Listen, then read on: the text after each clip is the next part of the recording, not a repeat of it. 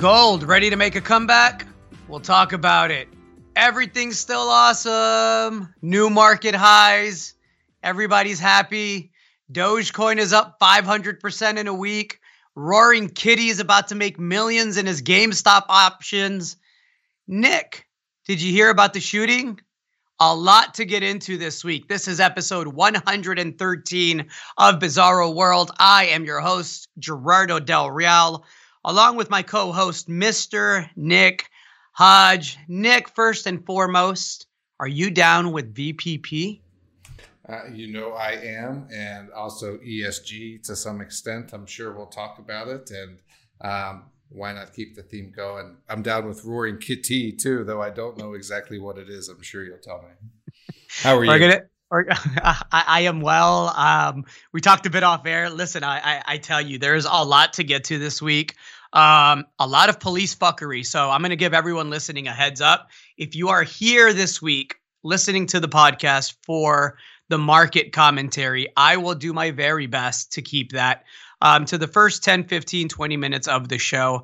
Afterwards, there's a lot of officers gone wild um, this week. There's shootings all over America. Um, we're going to do a, a, a, dive into everything that's going on. Um, but before we get to that, to answer your question, I am personally well. Um, and things are good. You know, let's let's get into the markets. Gold closed up at 1766. Obviously, a great move forward after dipping to that 1680 level right at the end of March, beginning of April. I know that we're not convinced that gold is entirely out of the water, but man, was it sure nice to see it correlate the way it has to real rates, right? Real yields. And I think that, you know, if you just superimpose a chart of the 10 year and you put the gold price up, it's clear what's going on and it's clear indicator um, moving forward. And it has been for months, as we've been telling you. Any thoughts on that, Nick?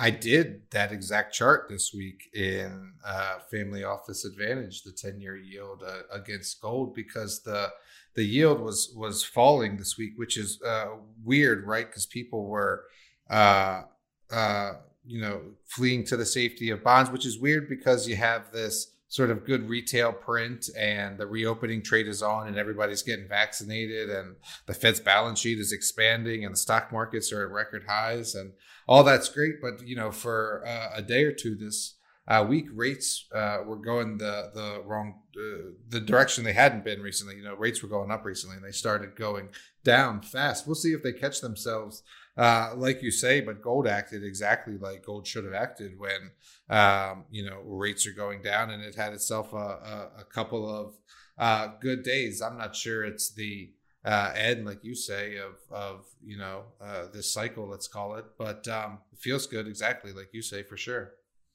Are, are you vaxxed and waxed, Nick? That's that's the new hot thing.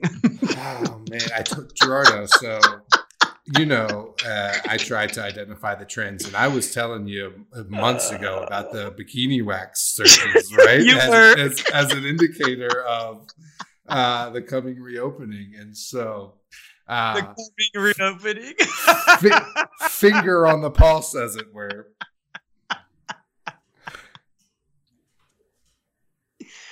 Oh, Mr. Hodge, you are a scholar and a gentleman. vaxed, yes. Waxed, no.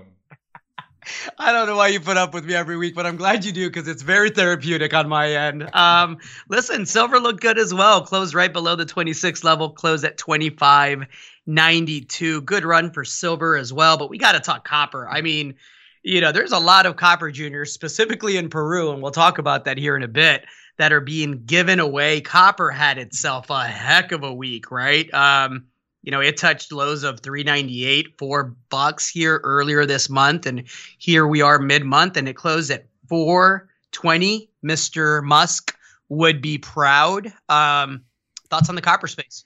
Could be 420 on 420, Gerardo, coming right up here. And um, no, well, you separate them out. So I would say the same thing about silver, and that I see, you know, people getting excited heading back towards 30, people calling for it to break out. But I would put it with gold and I would separate copper out for um, a lot of reasons. I mean, infrastructure stimulus reasons, uh, real future shortage reasons, electrification of of everything reasons, and I think it it speaks more to the you know the economic growth that the market sees um, whereas the the precious metals are something different and i think that's why uh, copper is doing well so you have all those fundamental reasons and then plus you have um, the the whole uh, inflation thing right which um, is just like a secondary driver. Um, you know, uh, commodities, which are you can argue about them. Krugman would love to tell you it's not. You know, journalists would love to tell you it's not inflation. That these are you know blips in, in prices, but uh, uh, to, to, call them blips is is something incredible when you you look at the sheer rise in percentage terms of uh, copper and you know uh, it sounds like a broken record lumber and um, I know we're going to get to it, but Bitcoin and Dogecoin and really just pick it, right? Can we talk about Dogecoin? Uh, we'll, we'll come back to copper plays here in a bit, specifically the Peruvian um, plays, the, the the plays that have Peruvian exposure. Very consequential elections um, there that I think uh, are something to keep an eye on. Uh, you took some action this week. We'll talk about that in a bit, but we have to talk Dogecoin. I mean, what in the actual you know what, Nick? Uh, I'm trying to watch my language because it's going to get heavy later on in this podcast, but it's up 111% today. It's up 444% for the week. Um, you know, this is a, a joke that Elon Musk at I think five cents or six cents was saying, you know, love the Doge and doing his usual marketing genius stuff that he does. Um, this thing's up at 36 cents right now. And I mean, you know, there's starting to be stories of people that put 10,000 into this thing and, you know, are just banking and killing it, right? And meanwhile, gold companies that have estimated revenues this year of over a hundred million dollars are trading at an 80 million dollar market cap. It's just absolute madness out there, right? Bitcoin is at 62,000, touch 64,000. Coinbase had its IPO um, Ethereum's at 2455. I mean, sustainable? Is there is, will there be a point where you know the, the the the because right now everything's being bought up. Will there be a point where people come to their senses and start having an actual conversation and dialogue about which has value and which doesn't? I mean, we talked privately and the market cap of Dogecoin right now is more than the entire market cap of the entire uranium sector. It's madness. It is bizarro world. Um, a lot there. I'd love to hear your thoughts on this, Nick, because I can't figure it out. I'm not smart enough um, to be a, a, crypto baller. yeah, well, you know, eh, I'm not sure that um, uh, any of us are. Right? It's a it's a brand new world, and you're right that it's it's hard to identify value, and we're at the stage in this market where um, you know it's sort of in that discovery uh, of value phase, that price discovery phase, because you know Coinbase IPO'd as you just said it, you know soared to over a hundred billion dollar uh, market cap when it came out trading, and then you just cited the the market cap of one cryptocurrency, a joke cryptocurrency at that. Dogecoin is more than the entire market cap uh, of the uranium sector, which uh, provides the fuel for 10 to 20 percent of global electricity, and uh, the, the, largest part of uh, clean baseload carbon free electricity, and yet it's uh, smaller than Dogecoin, and that's why it's a uh, bizarre world. And of course, we think the value in, in uranium will be recognized, but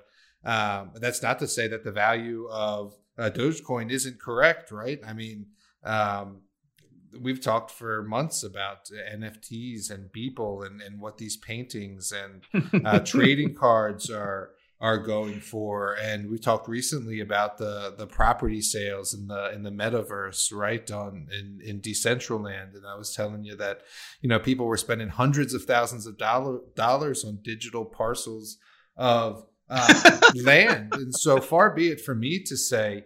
You know, uh, if the value of, of these assets is right and wrong, but uh, for the crypto side anyway. But I would say that um, on the uranium side, at least, it's under. You can make a great case that it's uh, undervalued, and you're right. I mean, I got you know people texted me about how much money they made in uh, Ethereum and and Dogecoin, and it's great to see uh, people make money. And I would have to say, I still don't think that it's um, you know, uh, one or the other when it comes to to crypto and gold. I see a lot of yep. um, ardent gold bugs still having their um, panties in a bunch about you know why these things are valued like they are you know crypto is worthless and that it's taking away or detracting from gold but you know i don't think it's a it's it's the case I, these people that are texting me saying they're making money on ethereum and and and other crypto uh, currencies they're not people that own gold. I mean they're they're younger than than i am. They're in their their 20s and, and, and early 30s it's not like they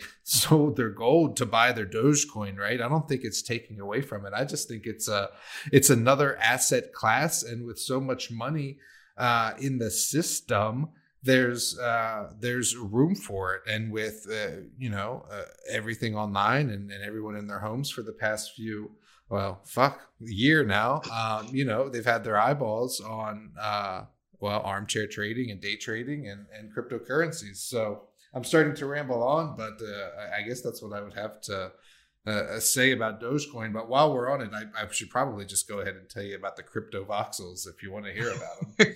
I would love to hear about the Cryptovoxels. I know you would. I woke so, up this morning saying, Who's gonna tell me about the Cryptovoxels? Well, so Cryptovoxels is one of the uh, virtual spaces uh, where you can buy land in the metaverse. It's like a shared, it's like it's a shared space. There's Decentraland, which we've talked about.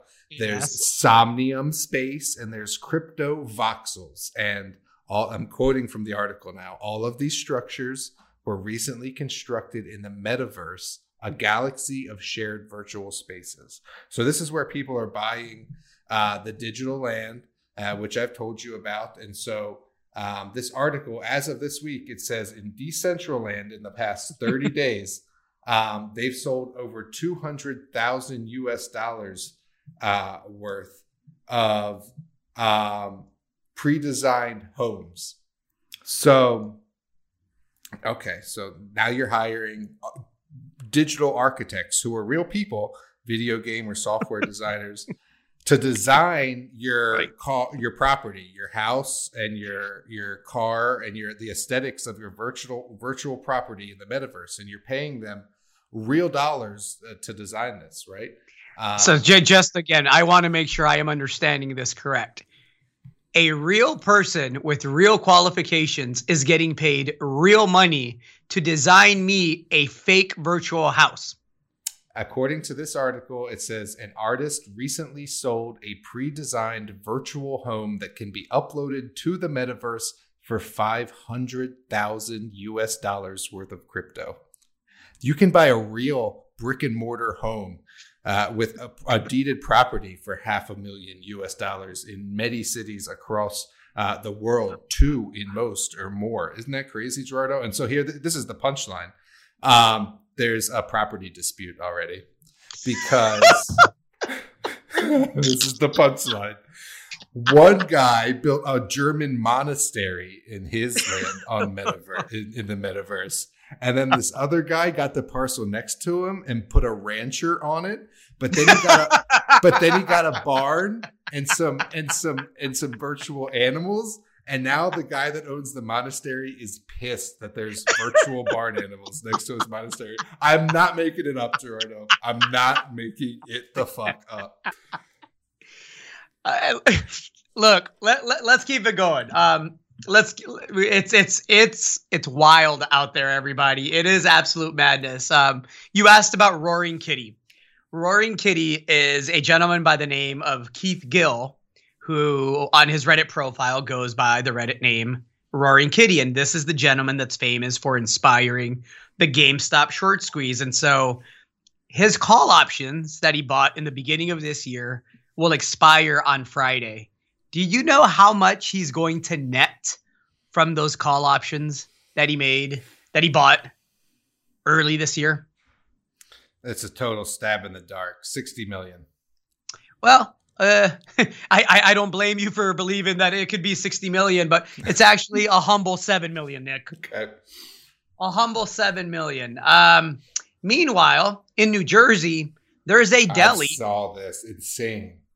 That is doing 35,000 in sales. I immediately wanted our Resource Stock Digest and Digest Publishing to, to make two separate SPACs and go public after I read this, by the way. We'd be billionaires. But so a single New Jersey deli is doing $35,000 in sales and it's valued at $100 million in the stock market. Hometown International with ticker symbol HWIN owns a single deli in rural New Jersey and reached a market cap of $113 million recently. Hey, provolone or no? the largest shareholder, you're going to love this, is also the CEO, CFO, treasurer, and director who happens to be the wrestling coach of the high school next door to the deli. Love it. I can't make any of this up. Um, it, the company sold two and a half million shares last year. It has 60 total shareholders. So when I read um, that, I was like, good on the wrestling coach capitalizing on the bull market, selling shares at high prices. Like, who is this guy? I want to know more. I, I, I, don't know what there is to it's tell. like Paulie or something. It's probably Paulie, Uncle Paulie, right? Who doesn't have to move very fast because he doesn't have to move for anybody, right? I mean, um, I don't know. I don't know what's going on out there. I do know this. I do know this. Bringing it back to the markets and the copper plays in Peru, there is either going to be an opportunity in copper gold plays in Peru in the next month and a half or two, and and, and the opportunity is bearing itself out. Whether or not it actually is an opportunity, that's the part that is uh, to be announced. Um, because they have an election uh, proceeding right now that is that is pretty much a person that says they will nationalize um, as much as they can nationalize, right, including mines, which is obviously not good for mines. Um, and then you got the other side, which which which will not. And so, um, I know you took some profits on a company we both like, a company we both own, a company that we're very supportive of, um, and and I thought it was prudent. Uh, I'd love to hear what you did, why you did it, and and your your thoughts, and then you know we'll we'll put some names out there, and I'm gonna keep my thoughts as to how I'm playing it to myself because I plan on writing something for paying subscribers on that, but I will give. You know, we'll talk about the list of names that have exposure that I think are quality, quality speculations um, and we'll go from there. Well, the company was Chakana Copper, and it's pretty straightforward, and it's a it's actually a really good podcast topic because it sheds light into you know why we do things we do, and um, so um, I took half profits on Chakana Copper, which um, you're allowed to do. First of all, I say all the time, you're allowed to sell stock and still be supportive of the company, especially when you know you were buying it when no one else was buying it, right? If you mm-hmm. uh, have money to buy it at 18 cents, which we did when no one wanted copper, when it wasn't at 10 year highs, then, you know, you can sell some when it's uh, at 45 cents, even though you probably should have sold some when it was closer to 60 cents. Um, but anyway, uh, the reason we did that is um, exactly as you say, and I'm no uh, Peru expert, I'm no uh, certainly no Peruvian political expert, but headlines are headlines, and sentiment is sentiment, and trend are trends, right? And so um, as you say, there's a far left activist, Pedro Castillo, uh, high school teacher, if, if, I remember correctly, that yeah has a chance to uh, win a, this runoff election, right? And I, that's it. He, he, has a chance to win. So, like you say, that's the opportunity. Um, I don't know if he's going to win. Um, some people think he's got a chance, and so that's why um, the exposure to Peru is. That's why we're talking about this, right? Has come into question, and so. Anyway, like you said, prudent. We were up 160%. If we can sell half, um, even if it goes to zero, I mean, you know the drill, right? We more than made our, our money back, and that's a win still. So um, that's why we did it, and and uh, I think it's it's smart to do. And um, then you have cash, you can buy it back uh, lower, and um, if not, then you pat yourself on the back for uh, buying it at 18 cents and, and selling it at 45. And let's be absolutely clear the process in Peru is an absolute shit show. Um, there were 18 candidates on the ballot. um, for the first rounds. Castillo's victory, which came as a surprise. Um, you know, the person that came second place came in second place. Um, the person that's going head to head with him in the second round in June. Um, that was as big a surprise. It was um, the right wing daughter of imprisoned former president Alberto Fujimori, who, you know, his daughter appears to have edged out her closest opponents. And I think, you know, it, it clearly sets the stage for what can only be described as a far left option versus a very far right option. And, you know, we're seeing it all across Latin America. We're seeing it here in the US, where like the minority, the extremist minority each party, um, you know, more than 80% of Peruvians voted for someone other than Castillo in the first round, and yet Castillo advances to the second round, right? Um, same goes for Miss Fujimori. More than 80% of people voted for someone other than her.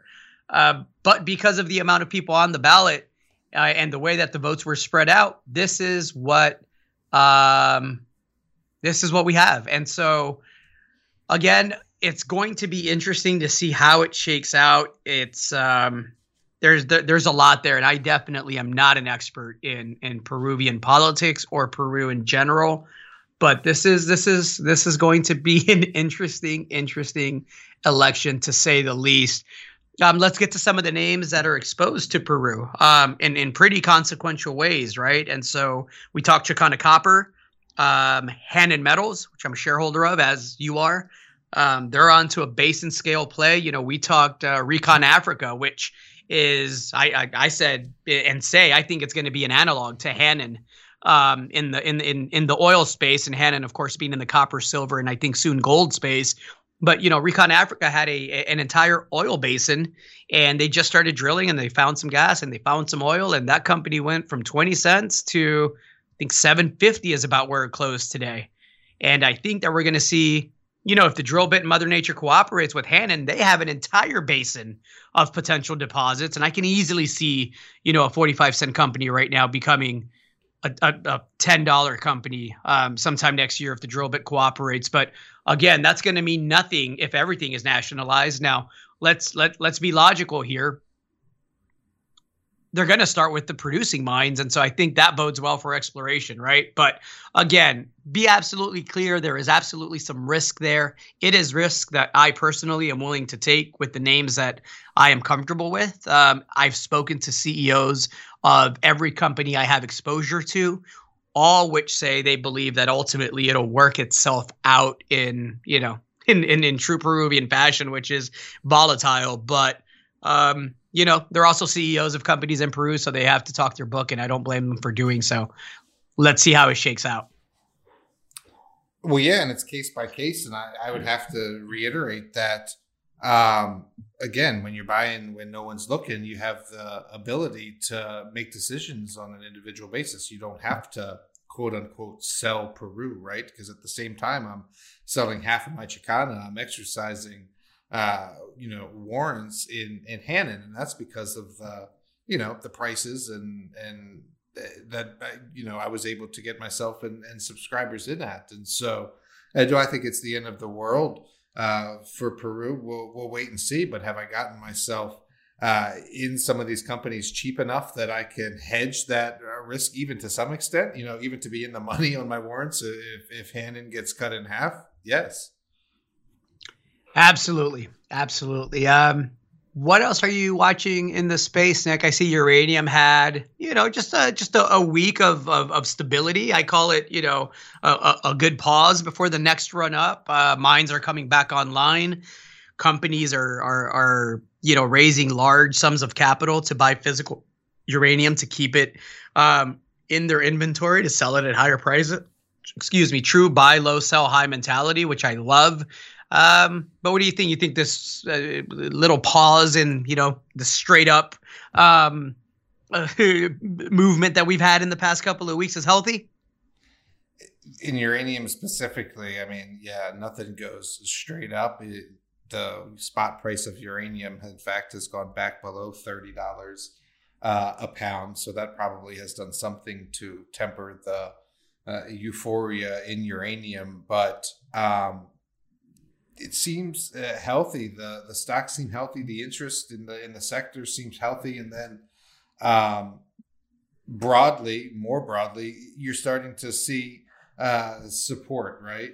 Um, it got a nod. Nuclear got a nod in you know the infrastructure uh, bill. Uh, we're starting to see. I believe it was the energy secretary specifically mention uh, support for uh, small modular reactors, and so uh, we're starting to see real like political backing behind it as well and that's on the democratic side which we haven't seen in a long time. We of course know about the section 232 and the uh, uranium reserve that's coming but and that's all just specific to uranium. I think across this clean tech board is where i'm going to take the conversation because if you look at uh, lithium carbonate prices, and if you look at spodumene prices, and if you look at uranium or uh, lithium stocks, like look at Orocobre, for example, mm. um, uh, which I have shares of from Advantage Lithium. Yeah. So, um, you know, the clean tech space in general is doing very well. If I look at um, battery stocks or I look at electric vehicle stocks, uh,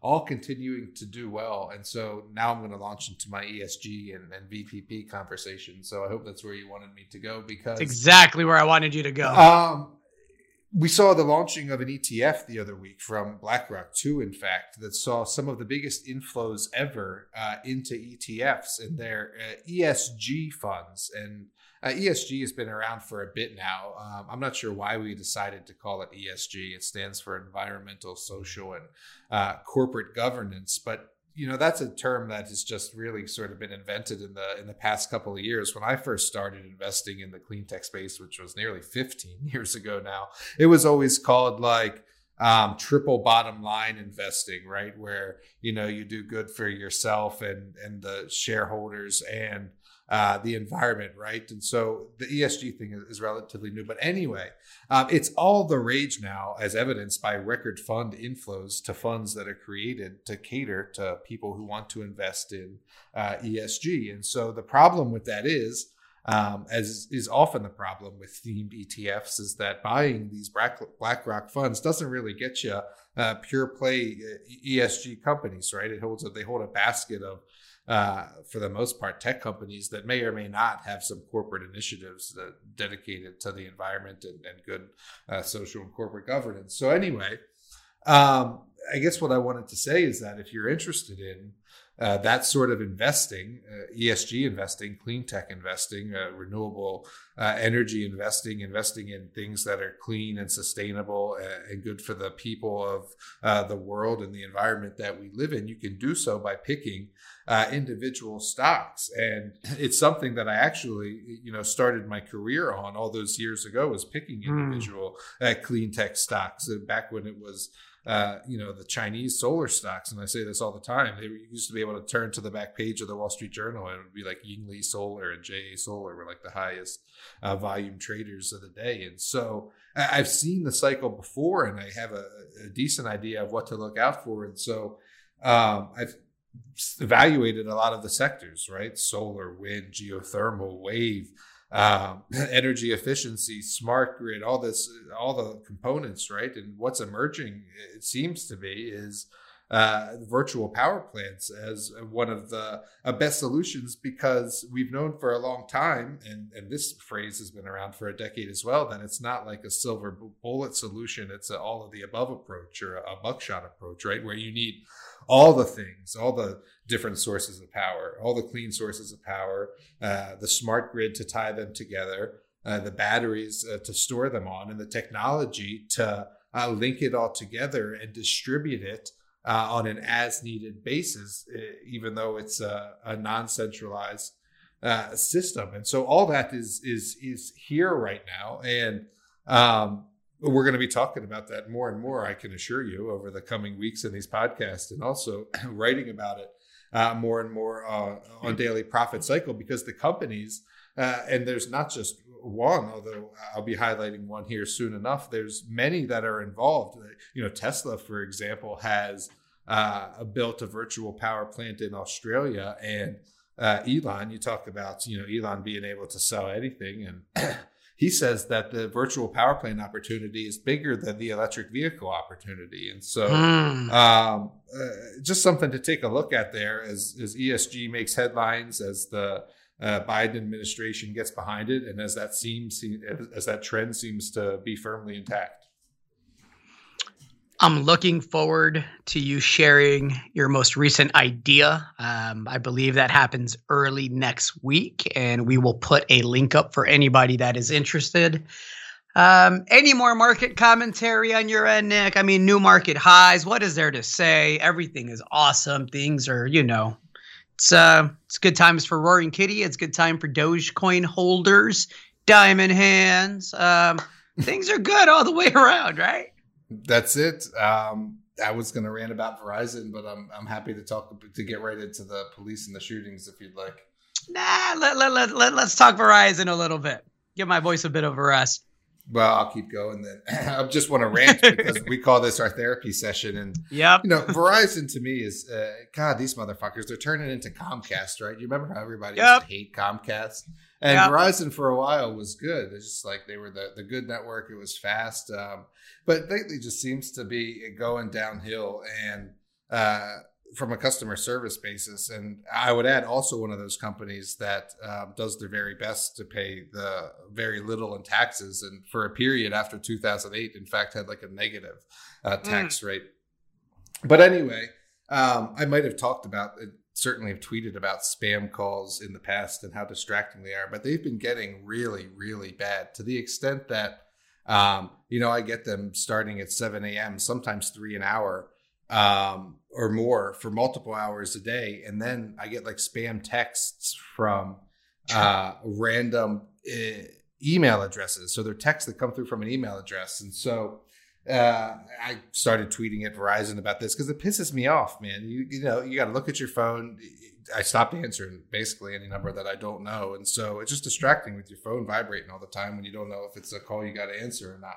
So I hit up Verizon on Twitter, and they say there's a uh, uh, app you can download, uh, a spam app, and I'm like, all right, well, great. Let me download the spam app, which I do. It's a spam filter um, and you can program it. There's like different sensitivities.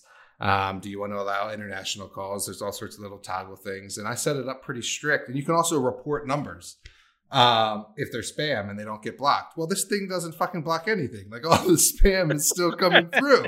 And so now I spend more time with the spam calls because now I want to report every fucking number as spam into this app. So I like copy the number from my recent calls. I like go to the app and paste it in there. Report, report, report. Like fuck you. And you know, of course, of course, of course, there's a paid version of the app, right? Which I can only imagine stops more of the spam calls, probably taking the numbers that I'm reporting for free and using it in the paid app. And all that to say, fuck you, Verizon, because I know you know which numbers are spam because you control the network. I don't want to hear about your fucking 5G communications and how cutting edge you are. Stop the fucking spam calls. Oh God! And that is the perfect seg- segue for my fuck yous of the podcast. This, folks, is the part where if you are a person that just has opinions based on your own way of thinking, or you think in terms of narratives and not facts, you probably want to turn it off. And if you have kids around or people that are sensitive to foul language, you probably also, again, want to turn it off. If you are at work and you have headphones that aren't very, um, let's say, quiet, you may want to turn it off. There, we got that out of the way. It is getting very fucking hard, Nick, to keep up with the fuckery that police departments across America are commi- are committing. I mean, I don't know where to start. We've had I don't know whether to start with the 11 mass shootings that we've had in 2021. You know, a clear indicator that America is back and the vaccination rollout is working because people are clearly ready to go back out. The latest one, I wrote about one earlier this week in my notes. And sure enough, last night, there's eight more people dead at a FedEx shooting in Indianapolis. So I don't know whether to start with that or to start with all of the police shootings and the fucking cover ups that are going with it because it's getting really, really, really bold on the police department side. I mean, I don't know what's worse. The body cam footage that wasn't activated in Baltimore, Maryland, where Peyton Ham, a 16 year old boy, was killed by a Maryland State police trooper. This kid was an honor student. Parent says he loved cooking. Um, you know, of course, the family's going to say the kid was a delight. Um, apparently, he was because he's 16. He had an airsoft gun and a knife, and supposedly the cops pulled up, a la Tamir Rice, and he pointed the replica toy gun at the trooper. Is what the trooper says, and this is important because I no fucking longer believe the troopers because every time I try to give these assholes the benefit of the doubt, I am proven wrong. So when the trooper says that the 16 year old honor student pointed a replica toy gun at the officer, I frankly do not believe him. And I do not believe him or her because the officer chose not to activate the body cam footage. As the week progresses, I'm made aware that in a city that is is is near and dear to my heart, that I'm back at every summer, um, Chicago, that the police was starting to make preparations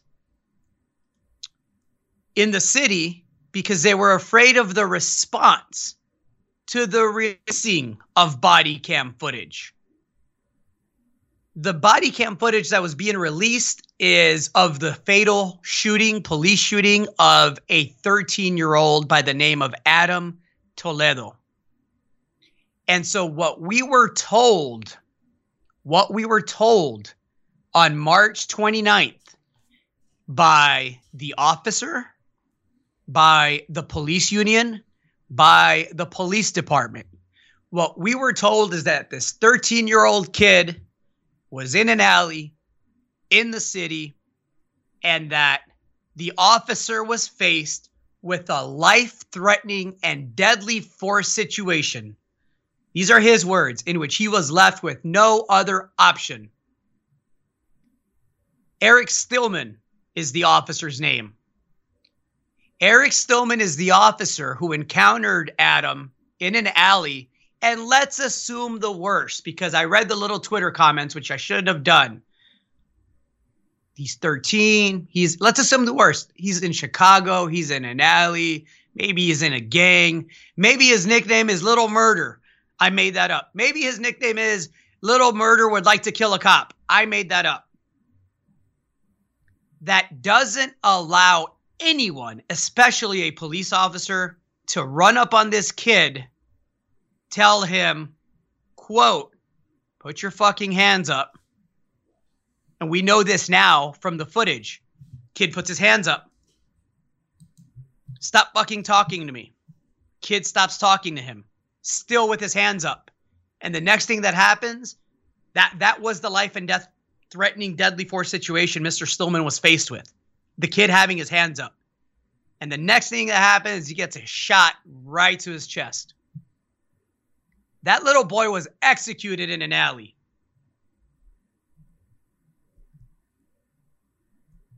You know what we were told when the execution happened before the body footage? That the offender had a gun in his right hand, that he came to a fence, that he looked at the officer, and he looked like he was attempting to acquire a target and began to turn to face to the officer, attempting to swing the gun in his direction. And that was the life threatening deadly force situation. And of course, we now know that's just complete bullshit. And so, for those of you that want to assume the worst of this 13 year old, I will ask you a simple question. When an officer appears to threaten everyday Joe or Granny Smith on the streets, and a citizen feels like they are being put in a life and death situation, does that then excuse us citizens and allow for us to just blow his fucking head off?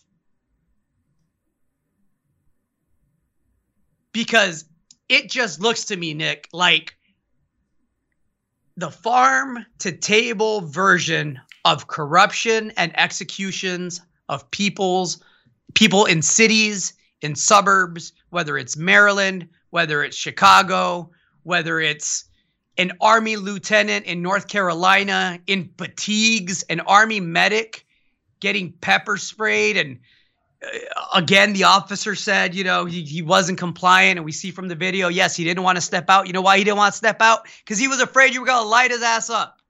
That's why he didn't want to step out.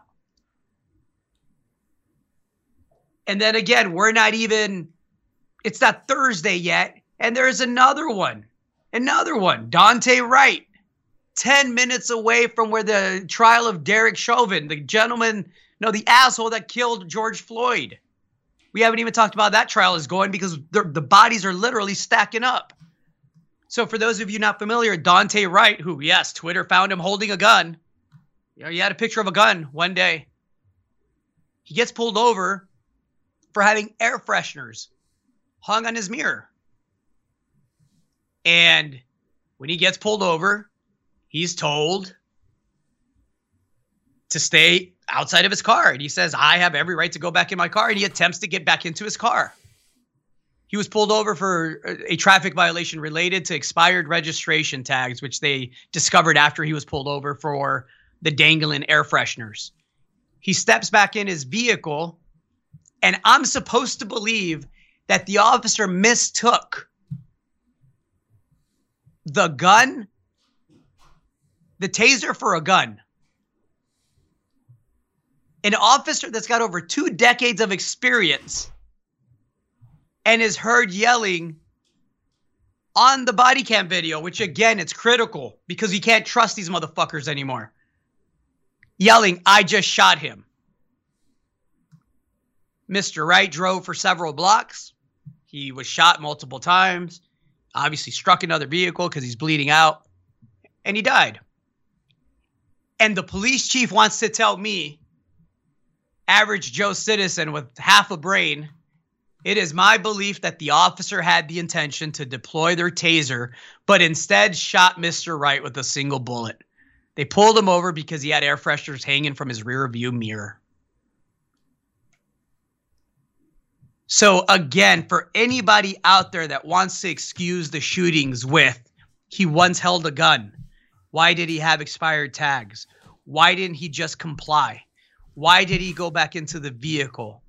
Why this? Why that? Take the other side.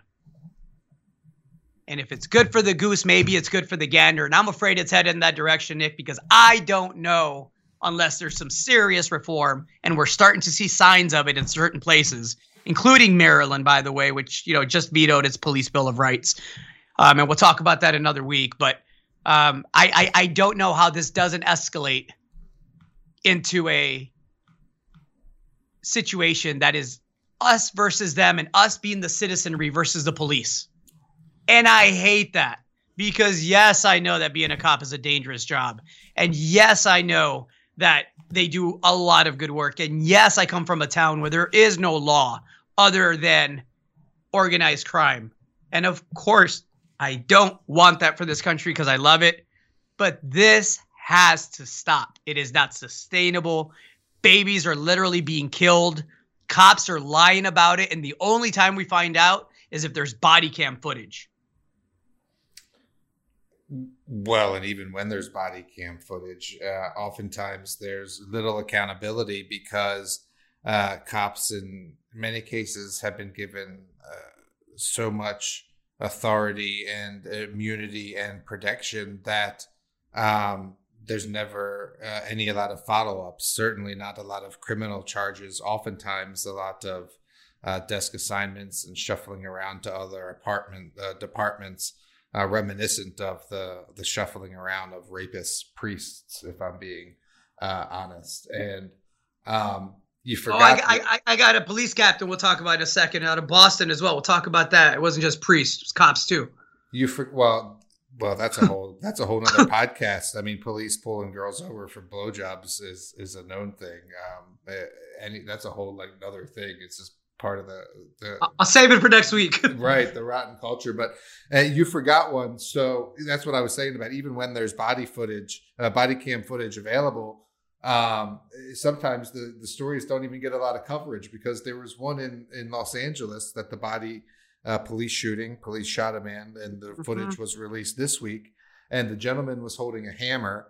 The police followed him for 15 minutes telling him to drop the hammer, shot him with rubber bullets, used less lethal means of deployment.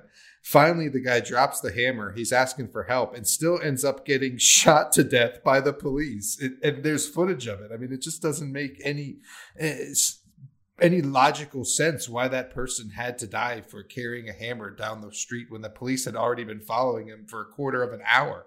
I mean, it just doesn't make any sense. And so, um, I, I, wrote down a little bit of notes while you were talking. So, you know, first of all, it's not the police's job to be a judge, jury, and executioner, starting with the Chicago case, right? Um, the boy had dropped the gun. The boy had his hands in the air. He was complying. If you are complying, you do not die at the hands of police. That's like a fundamental tenet of freedom in America, right? And so, supposed to be, yes. you can't have people being killed in the street while uh, they are uh, complying. And so there needs to be an utter and literal retraining uh, of, of police departments in America. There also needs to be uh, a changing of the, the war on drugs and the authority that we give uh, police to pull people over. There is no reason uh, and that a cop should be allowed to pull someone over for having air freshener in their car. And yet, um, through uh, previous court rulings, we know that a, a, a cop can uh, subjectively pull you over, uh, in citing nearly anything uh, to get you know to initially make contact with you, right? And so uh, that entire thing needs to change. So we limit the ways and the the frequency that that cops have to interact with people. Frankly, cops don't need to be interacting with people. Um, uh, all that much. And that speaks to also like traffic infractions and things. Like we don't need armed police officers to be pulling people over for uh, you know, burnout taillights. That's uh, like some of those easy things uh, need to change. And then you talk about um, uh, some states are starting to do things. We talked a couple of weeks ago about you know New York taking away the qualified immunity, and Maryland has uh, taken away the Bill of Rights, and uh, you know, on a personal note, uh, I've talked before about my brother-in-law, who I had a chance to see uh, recently because I went back to Maryland for uh, Easter, and uh, we had a, a, nice thing. You know, we're cordial. I, I love uh, him and his kids. Obviously, he's my sister's husband, and you know, the conversation came to it. You know, the Maryland taking away the Bill of Rights, and you know, he's one of these, you know, thin blue line guys, and we get into it as we often do, you know, right at dinner. It's and and I'm telling him because I I always hold my ground, right? I don't like shy away from the argument. I come right at it, and it's like he was saying, well, he said if they take away the uh, the cops bill of rights, they're not going to do anything. And without missing a beat, I said, Adam, uh, cops don't do anything now anyway. Like if you look at the statistics for solved crimes, etc., uh, it's abysmal. Like cops don't do anything. And so um, let's get them actually solving those crimes and off the, the beat, the stuff that I just talked about, the traffic stuff and the stupid drug stuff. Um, and then maybe cops could do something and let's stop protecting them with these uh, bills of rights and this qualified immunity because you know what? Uh, when you when a cop knows that he can pull you over or she can pull you over uh, for anything, order you out of the car, um, and uh, compliance is subjective. Uh, and then once you know you don't get out of the car, it can escalate quickly because they perceive themselves in danger, as we've seen time and time again. Right, no matter what the danger is, and so um, yeah, it's uh, eh, it's crazy. I think that um, you know, uh, the Bill of Rights thing and the and the qualified immunity is is a good place to start because when they know they have those protections and they know they can, like I just said, pull you over for anything, um, say that you weren't complying, say that they felt that they were uh, in danger, then they eh, then nothing is going to change as far as how they interact uh, with the public, which has clearly become uh, a tenuous uh, relationship. And if they don't have that qualified immunity and that Bill of Rights, maybe they think twice about pulling that trigger, um, or, or, maybe they delay a second. Um, and and don't mistake that that uh, gun for or that taser for a gun, right? Again, just a simple question: Is one life worth more than the other? And if I am in a situation or someone is in a situation where they feel like an officer is threatening their life or they are in danger, like the Army medic, the Army lieutenant in North Carolina who was pulled over by cops and was told to get out and said, Honestly, sir, I am afraid to get out. That's ex- And- those were his exact The cop said you should be.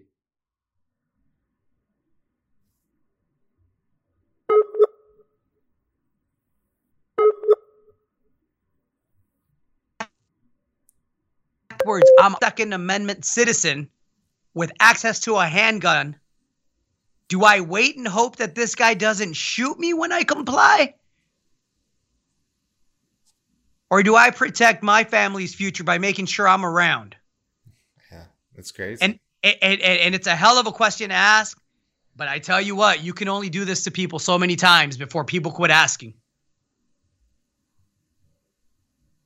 Well, you said the other week it could be uh, another hot summer, and from some of the videos I'm seeing, you know, and obviously what's happening in Chicago now, that's uh, shaping up to to certainly be the case. And so, um, eyes on this uh, Chauvin case. Obviously, sad about the uh, continued mass shootings, um, and uh, the police stuff is, I think, starting to go in the the right direction, not with their behavior and the frequency of these shootings we have to talk about, but as far as the public's receptiveness to um, and the the politicians' willingness to uh, start enacting things to make it go in the other direction. It's just out of hand. I mean, we didn't even talk about Indianapolis. Um, eight people were killed, uh, five people with gunshot wounds um, that were injured. Um, 19 year old kid, Brandon Scott Hole, went in, a former employee, and just shot up the place, you know? And uh, it, it's just getting hard to keep up. It, it's just getting hard to keep up. There's so much going on that it, it really is um, tough to digest all of it. Um, I, I, I will say this, you know, we, we, we don't like to offer up problems without solutions. And this one is, is a bit of a riddle. Um, you know, we know that police departments need to get retrained. I, I, I, am fully supportive of, of good law enforcement that does a lot of good work. I think, I think the focus needs to be more on, you know, some of the other stuff. You know, go get the rapists, go get the sex offenders, go get, you know, the violent members in the community. Go dedicate all your time to that. Um, reallocate funds for traffic stops and mental health responses and all of that. Do that to train professionals that don't feel threatened every time somebody blinks. Um, and with that being said, look, New York City last year paid out $700 million to settle complaints against the New York Police Department. So when we talk about def- defunding the police, that is a horrible marketing slogan. But it's the citizenry getting getting defunded. If I was in New York and I'm paying 50% of my taxes or of my my my income to taxes and in response, I got to deal with New York police cops having to pay out 700 million to settle claims against them. That's just the stuff they settled on. The people are getting fleeced when they're not busy getting shot. It's Money- madness. Yeah. money could be so much better spent elsewhere, right? So much better. So much better. Better training, better equipment for cops, um, higher wages, more selective hiring of these officers, you know, more accountability. It's exactly what I said. You know, my brother-in-law. I was saying some of these same things, and my brother-in-law was saying, "How are you going to pay for it?" And I said, "We can sell. We can start by selling the MRAPs for crying out loud." On a lighter note, former governor and secretary of energy the great state of Texas, or former governor of Texas and secretary of energy, Rick Perry, is pushing for um, the use of psychedelics to treat PTSD, coming from a very conservative, um, leaning political philosophy that Mr. Perry has, I was pleasantly surprised. I know you and I talked off air about several deals um, in the space, but I thought that him coming out and saying, hey, look, the science is actually telling us that this could be an effective and far more effective than antidepressants, some of the other stuff that that are the current, you know, options for for for vets and and and, and officers with PTSD and P, everyday people, you know, with PTSD. Um, I think it's a step in the right direction. And oh, by the way, like we said last week, right? It's also a great uh, revenue stream as we're starting to see across the country. But um, I thought I, I thought that was that was that was that was a good positive story. That's my happy story for the day.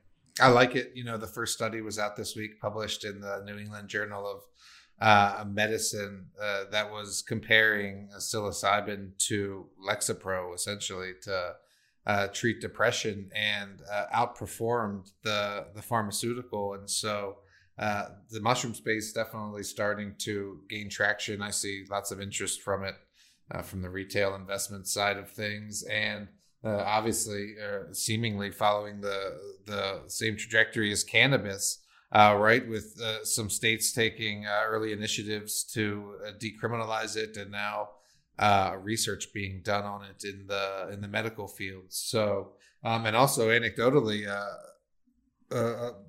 tales of significant recreational use, not as you would uh, imagine you know taking a dose of, of mushrooms and tripping hard for a couple of hours but you know microdosing in the the form of uh, edibles um, and that's sort of what the, the the medical interest is right? And so um, yeah it's very interesting something to keep an eye on for sure. A lot a lot. Um, for those of you that sat through the whole podcast today, thank you. that was very therapeutic. Um, and, and, look, I know, you know, for my Canadian friends, my Australian friends, people from around the world, um, our, my Scottish friends, like people that listen and write in all the time, it has to sound crazy when we talk about these things week after week, right? Um, but but you we can't continue to ignore this and this cannot be the norm. And you know uh, i know that fourth turnings look like this but i tell you what this last week on that end nick has been really really really really trying. And um, yeah let's let's do better everybody. Stay busy stay with the ones that you love. Enjoy the nice weather. I hear it's sunny and warm in uh, most of at least uh, the us and i should tell you that um, we got some new chickens and ducks, and so when I get home today, there's there's four ducklings and four chicks waiting for me. I'm I'm anxious to see them. Vax and wax, baby. I am Gerardo Del Real, along with my co-host, Mr. Nick Hodge. This was episode 113 of Bizarro World. Thanks for listening, everybody. Say See goodbye, ya. Nick. See ya.